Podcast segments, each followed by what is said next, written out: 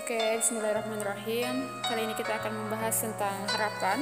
Ya, harapan ini kayaknya agak sensitif ya, apalagi berharap sama seseorang yang kita kagumi atau siapa pun. Eh, jadi teman-teman sekalian pernah nggak sih sebelumnya itu berharap atau uh, memberi harapan kepada seorang? Pastinya pernah ya, karena ini udah sering banget kita temui di kehidupan arti dan makna sebuah harapan. Tapi uh, asal teman-teman ketahui dan perlu kalian garis bawahi, berharap kepada manusia itu ternyata sangat mengecewakan. Wes, kok bisa gitu?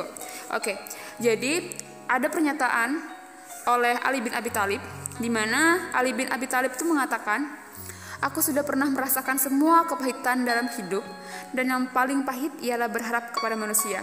Nah, jadi uh, bisa kita simpulkan atau kita bisa kita gambarkan ya. Ternyata kalau kita berharap kepada manusia itu sangatlah pahit.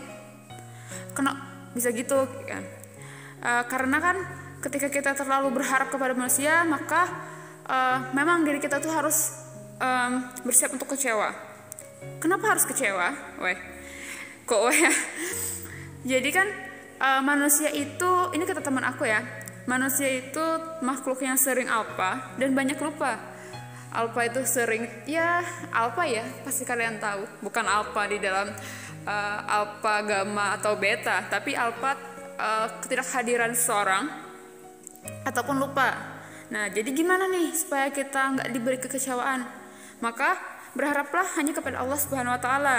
Karena jalan untuk menghindar itu tuh satu-satunya tuh hanya kepada Allah agar kita tidak kecewa.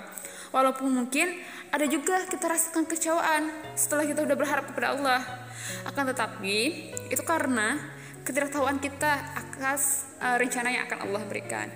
Uh, jadi teman-teman kalau mau berharap dan harapan itu nggak uh, nggak mau kecewa, pastinya kalian harus berharap kepada Allah Subhanahu Wa Taala.